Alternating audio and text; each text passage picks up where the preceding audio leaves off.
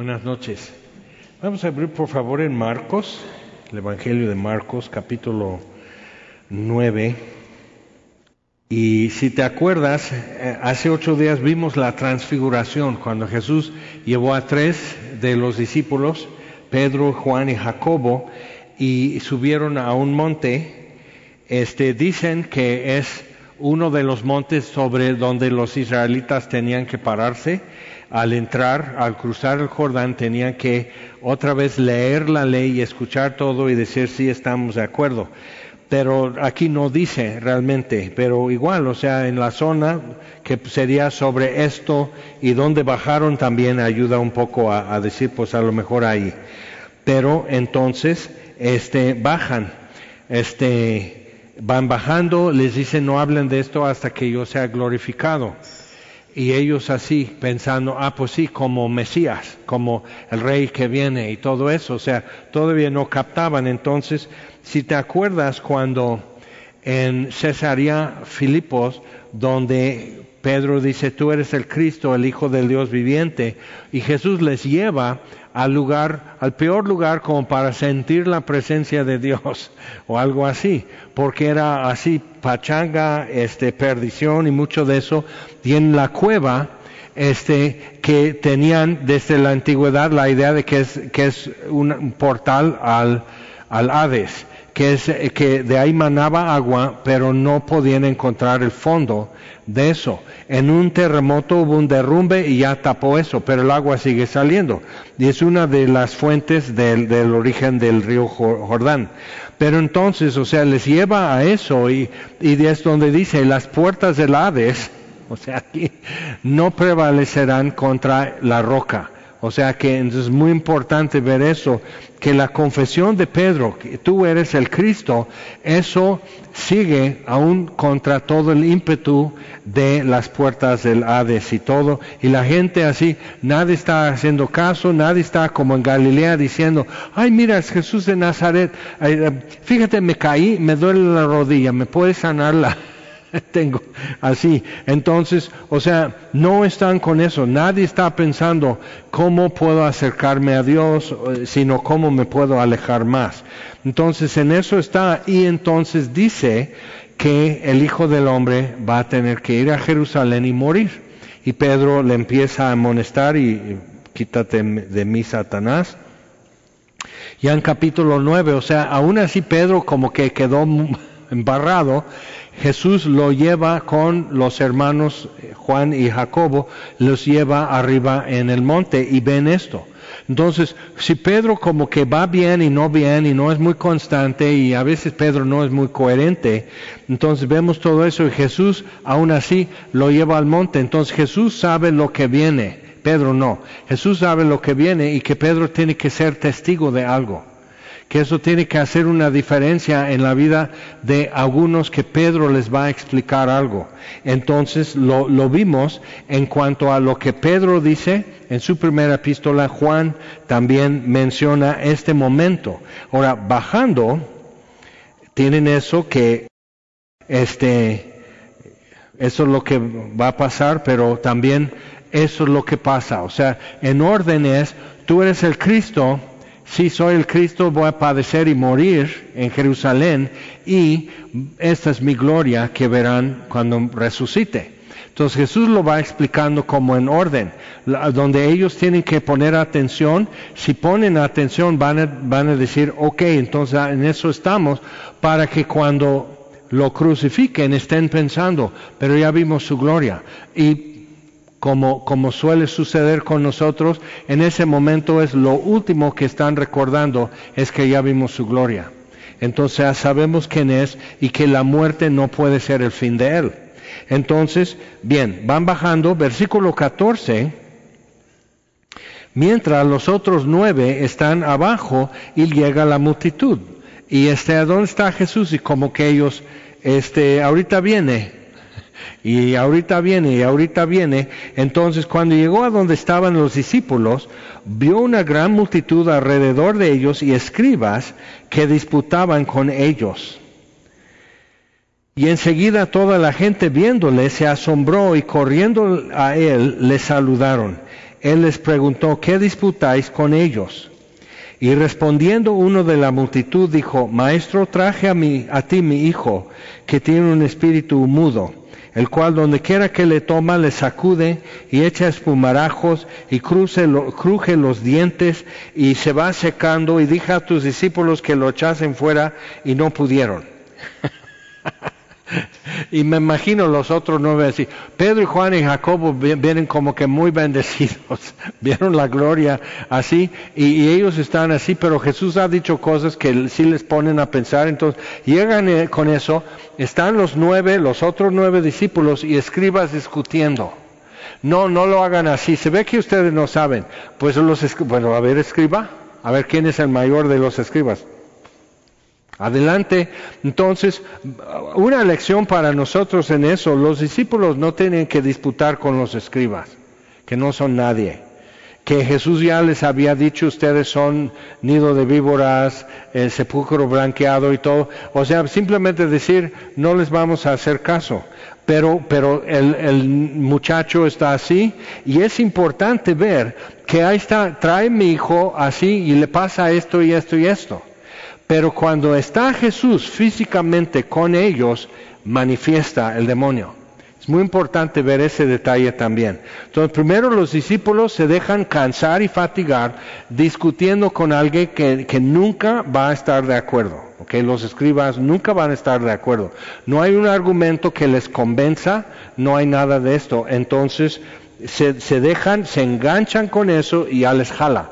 ¿okay? Entonces es importante ver eso también que este y la respuesta de Jesús, versículo 19, respondiendo él les dijo, oh generación incrédula, ¿hasta cuándo he de estar con vosotros? ¿Hasta cuándo os he de soportar? Traédmelo. Yo con eso, uno de los nueve diría, creo que no tengo un llamado creo que Jesús se equivocó, creo que ya me voy para mi casa. O sea, ya me acaban de humillar los escribas. La gente está tronando los dedos, la gente está ya haciendo ruidos con los labios, así como... eso no saben, ay, qué chafa, ¿dónde está Jesús? Pues no sé, ¿cómo no saben? ¿En serio son sus discípulos donde imagina todo eso y ellos están así, abrumados, humillados, están tratando de, poner lo que Él les dijo que pongan y no, y no resulta. Entonces es importante ver eso también, que no siempre te tiene que salir bien, no todo tiene que ser así un encanto y, y, y, y tampoco tienes que contestar a cada uno que quiere discutir. ¿Ok? Importante. Entonces traérmelo. Versículo 20, y se lo trajeron y cuando el Espíritu vio a Jesús, es importante ver eso. El diablo es local. Los demonios son locales. Dios es infinito. Es importante ver eso. No sabe el demonio en todo momento lo que está pasando en toda la tierra. Tendrán, digamos, sus redes de comunicación, si tú quieres. Pero muchas veces como que sentimos que el diablo puede mucho más de lo que realmente puede y le atribuimos poder y alcance que la Biblia no, no demuestra. Entonces, este, es importante ver eso. Y cuando el Espíritu vio a Jesús, importante ver eso. Ellos están conscientes de Dios en todo momento, pero siempre cuando veían de lejos a Jesús, respondían y se manifestaban los demonios en los endemoniados. Es importante ver eso también, porque entonces él se vació, Filipenses 2, se derramó tomando forma de hombre, tomando forma de siervo y siendo hallado en esquema o en forma de hombre, se humilló y se hizo obediente y obediente hasta la muerte y muerte de cruz. Entonces es importante ver eso, que, que Judas tuvo que identificar a Jesús, era una persona tan pública, y que los, la guardia que vino no venían de Herodes y no venían de Pilato, eran los guardianes del templo y todos los días él entraba y salía. Entonces, ¿cómo que no ubicaban a Jesús? No reconocían a Jesús. Entonces, no tenía su túnica más blanca, su cabello más largo, su, o sea, su modo, y, no era así que a todo mundo y así. O sea, tenemos que ver eso. La razón que en los cuadros religiosos siempre representan a Jesús con cabello largo es porque la realeza usaba el cabello largo y suelto para indicar que no son obreros y campesinos. Entonces podían indicar así, este es Jesús, la con manto azul es María, la que trae cuernos porque le puso, Dios los cuernos es José. O sea, ves, porque era gente analfabeta, entonces representan cosas así. Entonces, y nosotros que según somos más conocedores y más sabios en siglo XXI que la gente en siglo XII, no sabemos ni siquiera ver un cuadro. Entonces, pero viendo eso otra vez, o sea, Jesús entre una multitud, un, endemoniado no identifica, va a sentir algo, pero, pero su gloria no está manifestada, su poder no está revelado, pero entonces cuando identifican, manifiestan. Entonces es importante ver esa parte. Y entonces cuando el Espíritu vio a Jesús, no el muchacho, el espíritu, sacudió con violencia al muchacho, quien cayendo en tierra se revolcaba echando espumarajos. Jesús preguntó al padre, ¿cuánto tiempo hace que le sucede esto?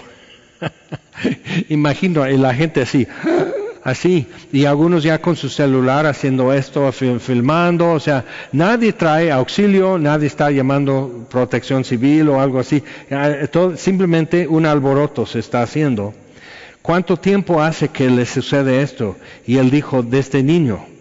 Y muchas veces le echan el fuego y en el agua para matarle, pero si puedes hacer algo, otra vez, ¿te acuerdas del leproso? Si quieres, puedes limpiarme. No dudaba del poder de Jesús, sino su voluntad, su disposición. Pero ahora el padre de este muchacho está muy golpeado por una vida así, con su hijo. Entonces así, si puedes hacer algo, y creo que es bueno a veces detenernos en eso, decir, eh, ando diciendo eso, pero Señor, bueno, si puedes hacer algo, quizás quieras, pero no sé si puedas.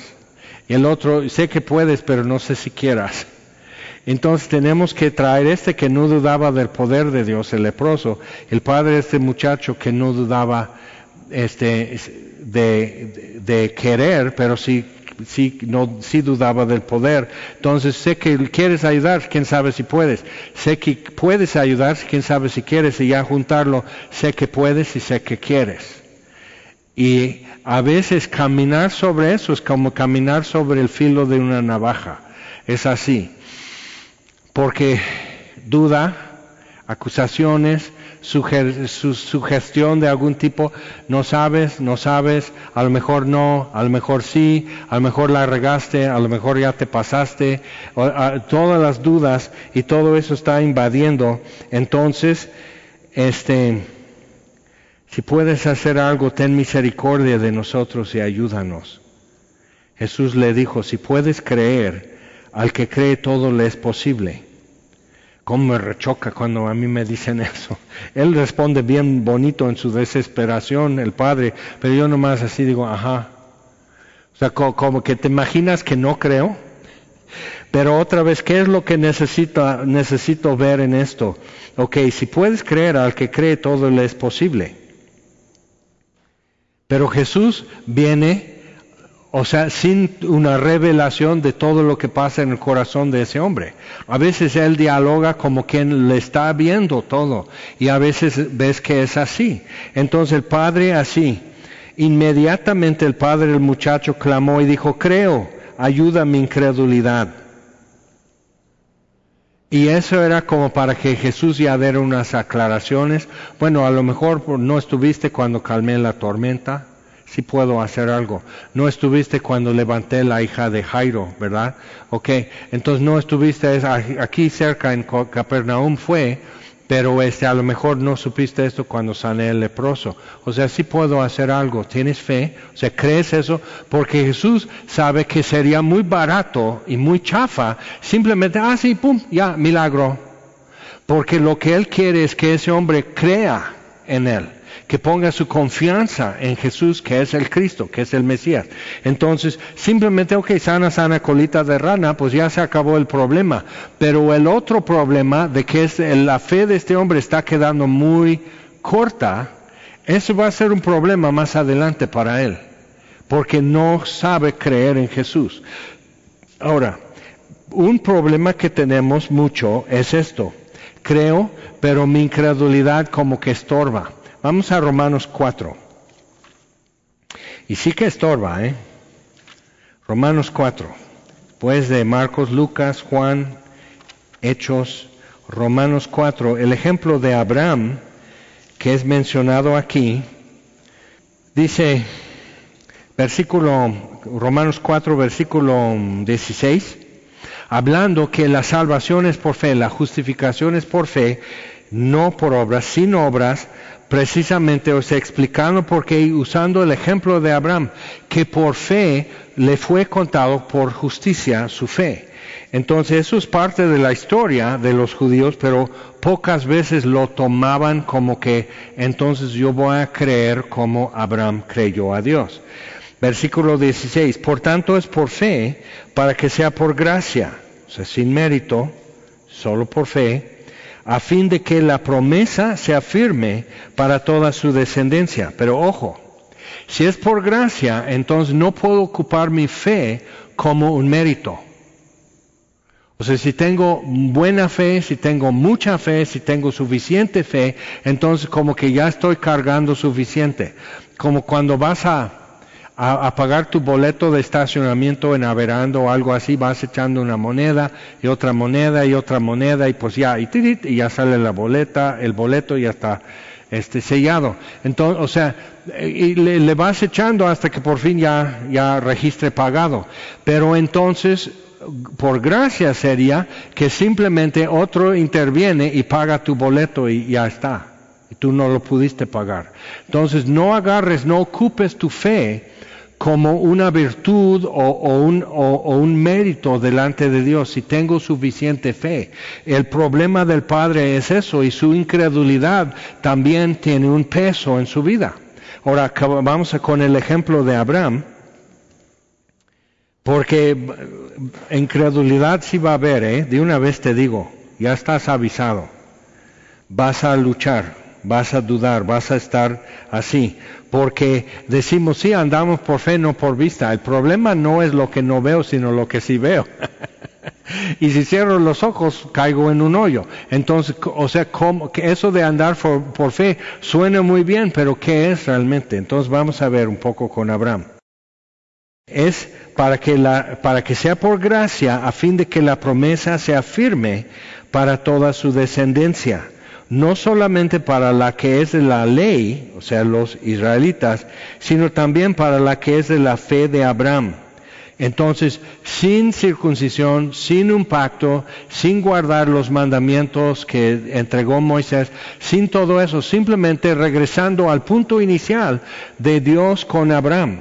Dios dijo esto, Abraham creyó y le fue contado por justicia. Solo lo que Dios le dijo. Entonces es importante ver eso. ¿Estoy confiando en lo que Dios ha dicho o en mi fe? Porque fe en mi fe es como decir, ok, voy, quiero hacer un viaje, pero no tengo para un avión, entonces simplemente voy a agarrarme así del pantalón de cada lado o de las botas y subir. Y si subo mis pies, entonces ya estoy volando. Pero, o sea, así, no es. Pero entonces fe en mi fe no opera. Y es muy frustrante y luego dices, por eso Dios no me contesta, porque eso así, porque no tengo fe. No, sí tienes fe, pero tienes mucha fe en tu fe. ¿Ok? Entonces, como que tienes que ver eso. Abraham ya nos va a explicar cómo está la cosa. De cuando Dios le dijo eso, para cuando Dios le confirmó así todo con Isaac, cuando va y va a ofrecer a Isaac y Dios le detiene, dice, ahora sé que me temes. Ahora, Dios sabía lo que iba a hacer ese día, pero, pero Dios tiene que dejar que las cosas sucedan en tiempo y espacio. Y eso es donde mis obras manifiestan mi fe. Entonces Abraham pudo decir, te creo. Le saca de su tienda, ahí está en los montes de, de alrededor de Hebrón, en desértico, montañas. Cuenta las estrellas si puedes. Entonces en una montaña, en lugar desértico y no hay luces urbanas ni nada, entonces vas a ver más estrellas que oscuridad vas a ver la Vía Láctea, vas a ver, no vas a ver satélites ni nada, pero vas a ver así. O sea, literal, está más poblado el cielo que la tierra, entonces cuenta las estrellas, así será tu descendencia. Y Abraham creyó a Dios y le fue contado por justicia. Entonces, pero ¿qué podía hacer Abraham para bajar esas estrellas a tierra? Para convertir esto en descendencia. ¿Qué podía hacer Abraham? Nada. Entonces tuvo que tomar a Dios en su palabra y luego Dios deja pasar tiempo. Como tenía 75 años cuando Dios le llamó de Ur de los Caldeos, de lo que es ahora Irak. Y llega a la tierra prometida, pero desde entonces hasta que ya ofrece a Isaac pasan 40 años para ver él eso. Tiene 100 años más otros 15 para que no sea niño sino muchacho Isaac cuando lo va a ofrecer. Es importante ver eso. 40 años es suficiente esperar, ¿no? Lo que Dios ha prometido, dirías, no, pues 40 años, pues ya, ¿no? Pero la mayoría de nosotros, con mucho menos, decimos, no, pues siempre no. Y no estamos en lo que Dios ha dicho, sino empiezo a poner mi fe, no en mi fe y no en lo que Dios ha dicho, sino en cualquier otra cosa que parece en ese momento tener más confiabilidad. Pero ¿qué es realmente? Si no puedo confiar en lo que Dios promete, ¿en qué estoy confiando? Entonces otra vez, no es tanto mi mucha fe, sino que sea fe sola y solamente en lo que Dios ha dicho, no en mi fe como un mérito que ofrezco a Dios. Porque otra vez el padre de ese muchacho, pues al que tiene fe todo le es posible, entonces el padre está así. No tengo esa fe. Entonces estamos amolados. Porque, o sea, él está sintiendo que Jesús, sí, pero al que tiene, yo sí tengo fe, dice Jesús. Yo tengo fe. Entonces ponte a pensar, cuando Dios promete, no, no son sueños guajiros, no es un borracho hablando y prometiendo llevarte a España todo el verano y todo eso, sueños y promesas y todo, que no cuesta nada decir. Entonces cuando Dios promete es porque Él es eterno y es infinito y Él sabe exactamente lo que está diciendo y está en el futuro dándote lo que te prometió pero tú y yo no. Caminamos en tiempo y espacio y dudamos y tropezamos y nos distraemos y nos rompemos la ropa y nos jalamos la greña y estamos así. Y, toda esa batalla para al final llegar en el tiempo y el día y Dios dice, aquí está lo que te prometí. Y estamos, oh, oh, oh, qué pena. Ya dejé de creer. Y eso a mí me ha pasado muchas veces. Por eso digo, si quieres que un familiar tuyo se convierta, dímelo a mí, porque yo me desespero. Y en el momento que yo me desespero, entonces Dios actúa para que ni siquiera pueda decir por las oraciones del pastor, mi familia se convirtió. O sea, así, es broma. Pero por decir, o sea, Dios o sea, tiene que arrancar de nosotros todo lo que es falso todo lo que no va de acuerdo con Él y su naturaleza, para que mi fe sea en Él y lo que Él ha dicho, no en lo que yo entiendo de Él, no en lo que he podido confiar de Él, sino en por qué lo prometió, no porque mi fe de alguna manera atraiga eso. ¿Ves el libro El Secreto que ha corrido por muchos lugares y mucha gente dice, es como la Biblia. No es como la Biblia, es la boca de Satanás, ¿ok? La boca de Satanás. ¿Por qué? Porque ¿qué dijo la serpiente a Eva? No moriréis, sino van a ser como Dios. Y lo que tú hablas va a convertirse en realidad. Es la mentira de siempre. Entonces es importante ver eso, que entonces si no es fe en mi fe, Si no es en mi, en mi fe, en mi capacidad de imaginar, como Paul Yonggi Cho en Corea del Sur, o sea, si tú puedes imaginarlo, ten fe, di esto y así, entonces, o sea, es, es una secta ahora esa iglesia en Corea del Sur.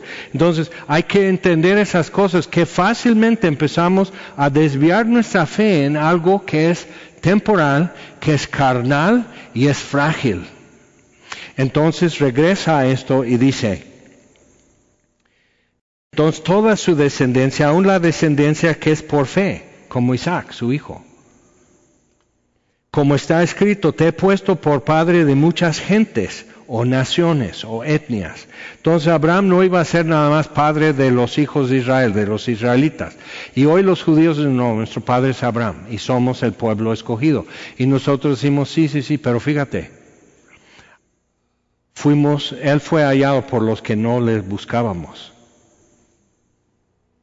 Eso también dice su palabra.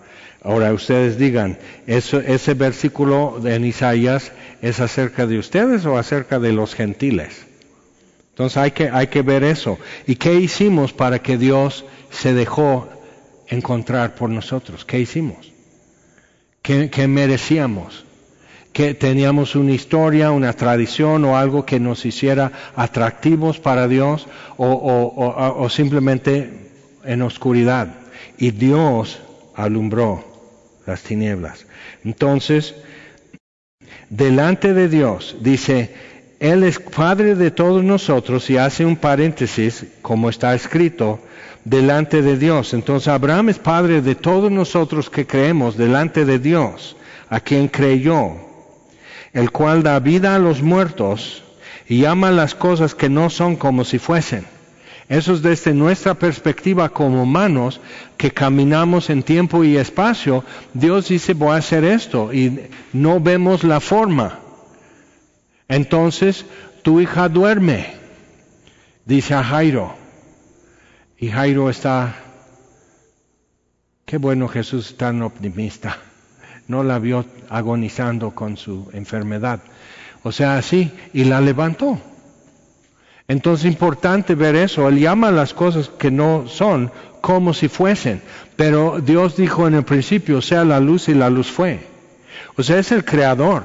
Entonces Él sabe lo que va a suceder y Él ya mandó a hacer eso. Entonces cuando tú y yo llegamos caminando en eso, Dios ya ordenó eso. ¿Te acuerdas cuando Jonás iba huyéndose así opuesto a ir a Nínive donde Dios le dijo? Entonces iba en, sentido contrario. Se sube a un barco. ¿A dónde va el barco? A Tarso, va, voy. Ah, o sea, opuesto. Entonces una tormenta y Dios preparó una tormenta, dice. Luego dice que Dios, todos lo echan al mar. Jonás dice, este, pues si me echan al mar, ella se acaba la tormenta. Y dice, no, no, no, me tienen que echar al mar. Entonces lo echan al mar y Dios preparó un pez. Quizás el único monstruo de ese tipo. O sea, dice, no, pero como una ballena. No dice una ballena, una ballena de ese tamaño no tiene boca que se pueda abrir. Tú crees que sí porque viste Pinocho, pero eso no fue una ballena. Entonces, o sea, ¿qué, es esto? Pues Dios preparó un, pez. Entonces ya la ciudad de Nínive se arrepiente y Jonás está enojado porque él quería que Dios destruyera la ciudad y se arrepintieron. Y entonces Dios, él está así en el sol y molesto, entonces Dios preparó una calabaza. Entonces crece y le da un poco de sombra. Pero Dios preparó un gusano y, come el tronco y pum, se seca el, todo, todo el, el, ¿cómo se llama? La enredadera de la calabaza, se seca, entonces estás molesto. ¿Estás molesto por la calabaza, Jonás? ¿Y qué si hay 120 que son tan chamacos que todavía no saben diestra, izquierda en sus manos? Así, o sea, no he de perdonar una ciudad que se arrepiente cuando hay que ni saben bien y mal, son tan niños, ¿cómo no va a perdonar la ciudad? Y te enojas. Eso es un profeta de nuestro tamaño, ¿no? Entonces, eh, es muy fuerte. Pero entonces, viendo eso, Dios llama las cosas que no son como si fuesen. Dios preparó un pez sabiendo lo que Jonás no sabía, que se iba a rebelar y desobedecer y huirse. Entonces preparó un pez. Y sabía que después de arrepentirse en Nínive, Jonás se iba a enojar y ver, pero a rato ya empiezan con sus visiones otra vez y Dios se arrepiente de perdonarlos y ya destruye la ciudad. Porque yo soy profeta y yo digo la verdad. Ay, Dios, ¿no? Entonces, o sea, ve en qué mentalidad Dios preparó una calabaza y Dios preparó un gusano. Y todo eso para preparar un hombre que por fin teme a Dios. Entonces Dios preparó las cosas en la vida de Abraham, prepara las cosas en tu vida, en mi vida. Entonces llegamos a tal kilómetro en el camino y Dios dice, ten. ¿Cómo? ¿Tienes sed, no? Ah, sí, pero es que no te pedí. sí, pero yo sé que tienes sed. Ten. Entonces, cuando empezamos a darnos cuenta que Dios infinito, Dios eterno, y es bueno, descubrimos que el difícil soy yo, no Él. El que complica el camino soy yo, no Dios. Ok, entonces, Él da vida a los muertos y ama las cosas que no son como si fuesen. Él creyó en esperanza contra esperanza. Entonces, en una esperanza creyó, dice, ok, yo voy a esperar en Dios y voy a creer lo que Él dice. Y, toda la situación en su vida iba en contra. Su esposa estéril, ya están grandes, y su esposa estéril. Entonces ya, ya es así.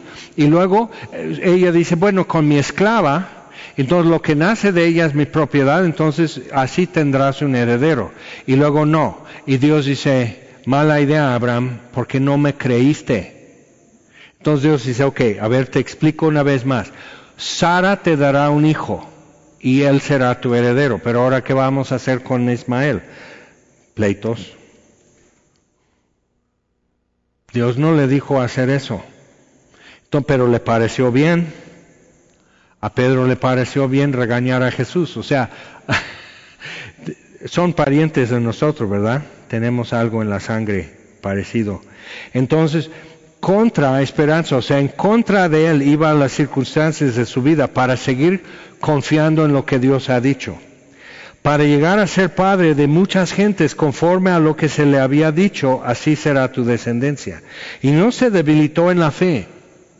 Entonces, eso es, eso es crucial para nosotros, que mi fe es suficiente. Si Dios me dice es porque Él considera que yo puedo creer lo que Él está diciendo. Él no dice, a ver, a ver, no, salta más, salta más. A ver, alcánzale más, alcánzale. Oh, nene. Ay, sí, chamaco. No, salta. No. Entonces, esto. ¿Estás listo para escuchar esto? Óyeme. Estás. Promesa. Entonces, y no se debilitó Abraham. Antes se había debilitado en la fe. Entonces no se debilitó en la fe al considerar su cuerpo que ya estaba como muerto, siendo de casi 100 años, 99 a los 100 años nace Isaac. Entonces, o sea, Abraham está así. Bueno, mi esposa es estéril y ¿cómo te explico, Dios? Llegaste muy tarde al asunto. Imposible. Y Dios dice, ¿qué te dije? Te dije a lo mejor, o voy a intentar, o voy a hacer lo posible Abraham para darte un hijo. ¿Así le dijo Dios? ¿O le dijo así? Tendrás un hijo, él será tu heredero y, haré muchas naciones de él. O sea, ¿cómo? Entonces, ¿cómo lo dijo Dios a Abraham? ¿Y cómo lo tiene que tomar Abraham? Ahora, ¿cómo me habla a mí Dios? ¿Y cómo lo tengo que tomar? Si Dios está diciendo, pues Jaime, no sé la verdad, para, para no quedarte mal, voy a hacer todo lo posible. Ah, entonces me quedo como el papá del muchacho endemoniado si algo puedes hacer, ayúdanos, ten misericordia, o sea, eso está muy feo. Yo sé que no quieres, yo sé que no puedes, pero a lo mejor entre todos, eh, si juntamos firmas, o sea, ves la desesperación que está en eso, entonces, pero ¿cómo hay que tomarlo? Como fue dicho. Entonces, Dios supo que Abraham estaba listo para escucharlo y esta vez no debilitó, no se debilitó en la fe. No es que tu fe sea débil cuando Dios te habla, es que habiéndote dicho, debilitas tu fe. Y ya hemos visto formas de cómo debilitamos la fe. Ponemos fe en nuestra fe, Y ya estamos inflando nuestra fe para que así, que la llanta esté bien. O sea, como que la fe es lo que va a, a producir el milagro y no Dios. Entonces no se debilitó en la fe al considerar su cuerpo que ya estaba como muerto, siendo de casi 100 años o la esterilidad de la matriz de Sara. O sea, Abraham diría, mira Dios, este, yo sé que no eres humano como nosotros, pero entre humanos así no se hacen bebés. Todavía no han inventado in vitro y todo eso, o sea, Dios no se va a hacer. Pero esta vez decidió, ¿y qué me cuesta simplemente creer lo que Dios me ha dicho? ¿Por qué tendría a estas alturas, si nunca me ha dejado, a estas alturas, por qué me estaría choreando? ¿Por qué habla por hablar? ¿O será que Dios habla en serio siempre y, y mide bien sus palabras y si me dice tal es porque es tal? Entonces considerar, él no es que, no, no voy a considerar que ya tengo casi 100 años y de plano no voy a ser papá de nadie. O sea, lo consideró. Dice, esto va a estar bueno. Eso va a ser interesante. Porque eso viene enteramente de Dios y no de mí. Ah, yo ya, o sea, yo ya me quedé. Entonces, y también la esterilidad de la matriz de Sara consideró eso. Dice, ya, no, nomás no. Imposible. Pero Dios dice, ¿estás dispuesto porque Dios nos lleva a un extremo en estas cosas sentimos que es un extremo? Simplemente Dios me ha dicho, aquí está escrito, esto es lo que Él dice. No te dejaré ni te desampararé. Decimos, ¿será? No sé, pregúntale. Considera tu cuerpo muerto, considera la matriz de Sara, y tú dime, ¿por qué Dios te diría algo? Nomás por hablar. Entonces, cuando estamos con eso y dices, ay no, pero qué irreverente. No, fíjate, andar fingiendo que creemos cuando no creemos, eso es irreverente. Eso es como cuidar de no sonreír o reír cuando dicen, me está chamaqueando, me está choreando. Entonces como que me, me hago respetuoso, pero por dentro estoy... Eso es irreverente. No es irreverente considerar lo difícil para nosotros que es que esto suceda. Eso no es irreverente. Estás ya barriendo espacio alrededor para que cuando Dios lo haga sea muy visible qué mano trajo esto que no fue tu mano ni mi mano. Entonces es importante. Ah, yo me alegro muchas veces gente con una diagnosis muy horrible de médico y estudios y todo eso, y digo, bueno, vamos a seguir pidiéndole a Dios. Y hay suficientes casos como para decir, bueno, hasta los médicos ateos y todo, dicen, eso es lo que nosotros médicos consideramos un, milagro. Ni creen en Dios, pero ¿qué otro nombre pones a lo que acaba de suceder? Que los estudios y radiografías y, todo lo que hay, resonancias y bla, bla, bla, y todo, han hecho todo, simplemente visualmente. Una de mis hijas le tocó traducir a un médico en, en un festival evangelístico, creo que fue en Aguas Calientes, algo así. Entonces hicieron una clínica entonces, aquí triaje para saber, pues es pediatría, es esto, así, medicina interna y todo. Entonces llega un señor tan mal, o sea, su cara gris, así sus labios azules, mal, mal, mal de corazón, mal, mal, mal. Entonces el médico dice, bueno, le escucha y todo, dice, pues antes de proceder, vamos a orar. Entonces, traduciendo, imponiendo manos, mi hija traduciendo la oración, y, y él así, se endereza y dice, ah caray, me siento mucho mejor. Y ya tenía su color y todo eso, ya le empieza a checar su corazón, ya se escucha bien, su pulso, su presión, todo eso, sus ojos, o sea, todo, todo así, sanado. Pero tuvo que estar en la fila, pasar triaje, que lo canalicen aquí, que todo el protocolo, todo esto. El hombre puede caer muerto en cualquier minuto y Dios dice, sí, sí, sí, ya sé. cállate, déjale llegar en la fila para que eso ya sea una constancia. que estén llenando así los datos, edad, así padecimiento, luego así están anotando así presión, pulso, está muy mal, está muy regular su corazón, está muy así, creo que está muy dañado, que esto, que sí, que esto, a ver, respira, a ver esto y todo, y así pues vamos ahora y pero ya quedó anotado sus síntomas. Y, y no queremos eso, no queremos ese proceso de suspenso, de espera, de sentirnos muy en peligro de caer muertos como ese viejito. Pero Abraham llegó a esto, pues, ¿por qué Dios me va a, decir algo nomás por hablar? Y llegó a una confianza en él por eso, de, de ir a ofrecerle a Isaac y no dudar y no titubear y no protestar, sino Dios no me dice cosas nomás por decir. Fue. Tampoco dudó por, la, por incredulidad de la promesa de Dios. Ve, no es por falta de evidencia o falta de fidelidad de parte de Dios, o sea que Dios actuando siempre de acuerdo contigo, o sea, todo así muy como dice, hace, sino por incredulidad, simplemente por, por así, por perverso, decido no creer. Y tienes que cachar eso, así te lo aviento, cáchalo. Por perverso no creemos. Tampoco dudó por incredulidad de la promesa de Dios, sino que se fortaleció en fe dando gloria a Dios cuanto más difícil y más lejano parecía, dice, sí, pero Dios no está alterando lo que dijo.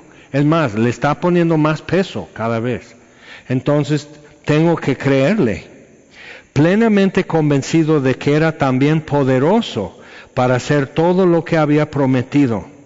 Pero ¿con qué llegamos a estar así? Cuando dice plenamente convencido, la palabra en griego es muy interesante. Habla de un camión como cuando le cargan de escombro, tierra de escombro, así le echan y ya sale el camión y está regando bolas de tierra por todos lados. O sea, llevan, sacan el camión todo lo que puede caber. Cuando te venden arena o grava, no. Porque para qué te van a vender grava y la vas regando en la calle. Pero cuando tú quieres sacar escombro, tú llegas a llenar el camión de todo lo que le cabe y más.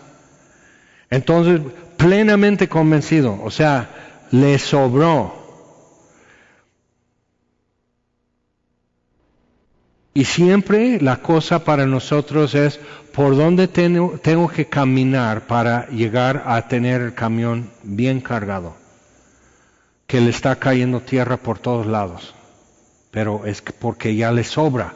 O sea, plenamente convencido por dónde Dios me tendrá que llevar en esto y a ver si yo puedo ayudarle a palear y llenar ese camión también. Puedo buscar en su palabra, puedo leer cómo Él ha hecho con otros, puedo, o sea, puedo caminar con ellos en sus tribulaciones, en sus pruebas, en sus triunfos y ver cómo Dios hizo con David o con Samuel o con Ezequiel o Jeremías o algo así en el Antiguo Testamento. Puedo caminar con los apóstoles en hechos y decir, ok, entonces, plenamente convencido, y con eso yo ya estoy paleando y llenando ese camión, de que era tan bien poderoso para hacer todo lo que había prometido, por lo cual también su fe le fue contada por justicia. Y no solamente con respecto a él se escribió que le fue contada, sino también con respecto a nosotros, a quienes ha de ser contada, esto es, a los que creemos en el que levantó de los muertos a Jesús. Otra evidencia otra más, o sea, seguir paleando y seguir llenando el camión. O sea, ¿qué es lo que tú y yo podemos estar enfrentando y decir, no, pues, está bien, está bien, déjalo. Si Dios decide no dejarlo, si Dios decide que lo que Él dijo lo va a hacer, entonces ¿dónde tengo que estar parado cuando Él haga lo que dijo que iba a hacer? ¿Dónde debo estar? Ahí mismo tomando la foto, ¿no? Llamando a otros a ir a venir a ver, ¿no?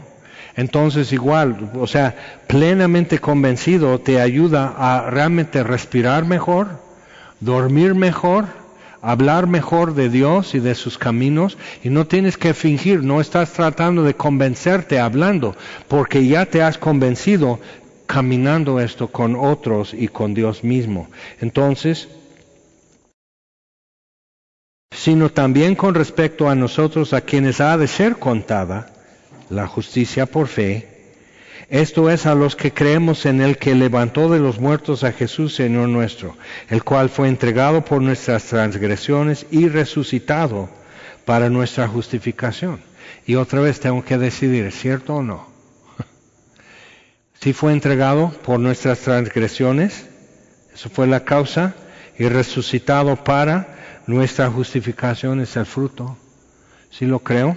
Ok, regresando en Marcos 9 concluimos con el pobre padre, ahí lo dejamos con, ahora sí, con el Jesús en la boca, lleno de miedo y desesperación. 9.24 de Marcos. Inmediatamente el padre del muchacho clamó y dijo, creo, ayuda mi incredulidad. Y cuando Jesús vio que la multitud se agolpaba, reprendió al espíritu inmundo, diciéndole, entonces, ahí están hablando el muchacho dando vueltas convulsionando, echando espumarajos. Tiene mucho que le pasa a eso, el papá está así y toda la gente está así, los discípulos están, ya ves, o sea, no es cualquier cosa. Y Pedro dice, nenes, o sea, hazlo tú Pedro, o sea, todos se pueden estar así sacando su opinión, su punto de vista en, eso, pero se está armando un mitote. Checa eso, Jesús no deja que el diablo robe cámara. Entonces, a veces hay en iglesias que hacen todo el show liberación y todo eso. Cuidado, porque Jesús no deja que el diablo robe cámara, ni micrófono. Entonces,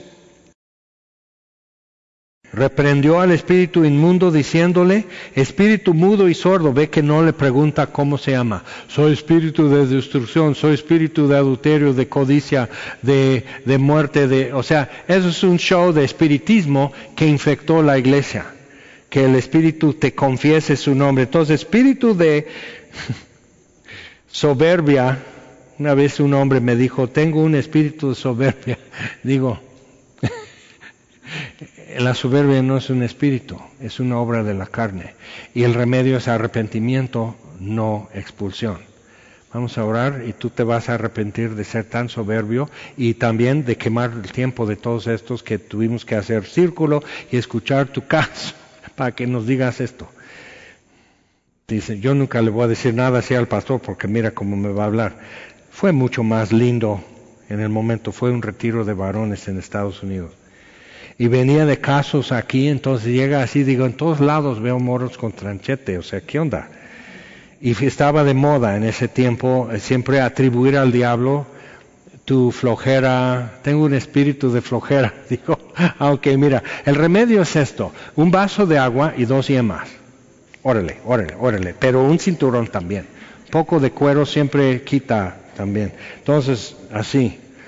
Entonces, así, espíritu mudo y sordo, yo te mando sal de él y no entres más en él.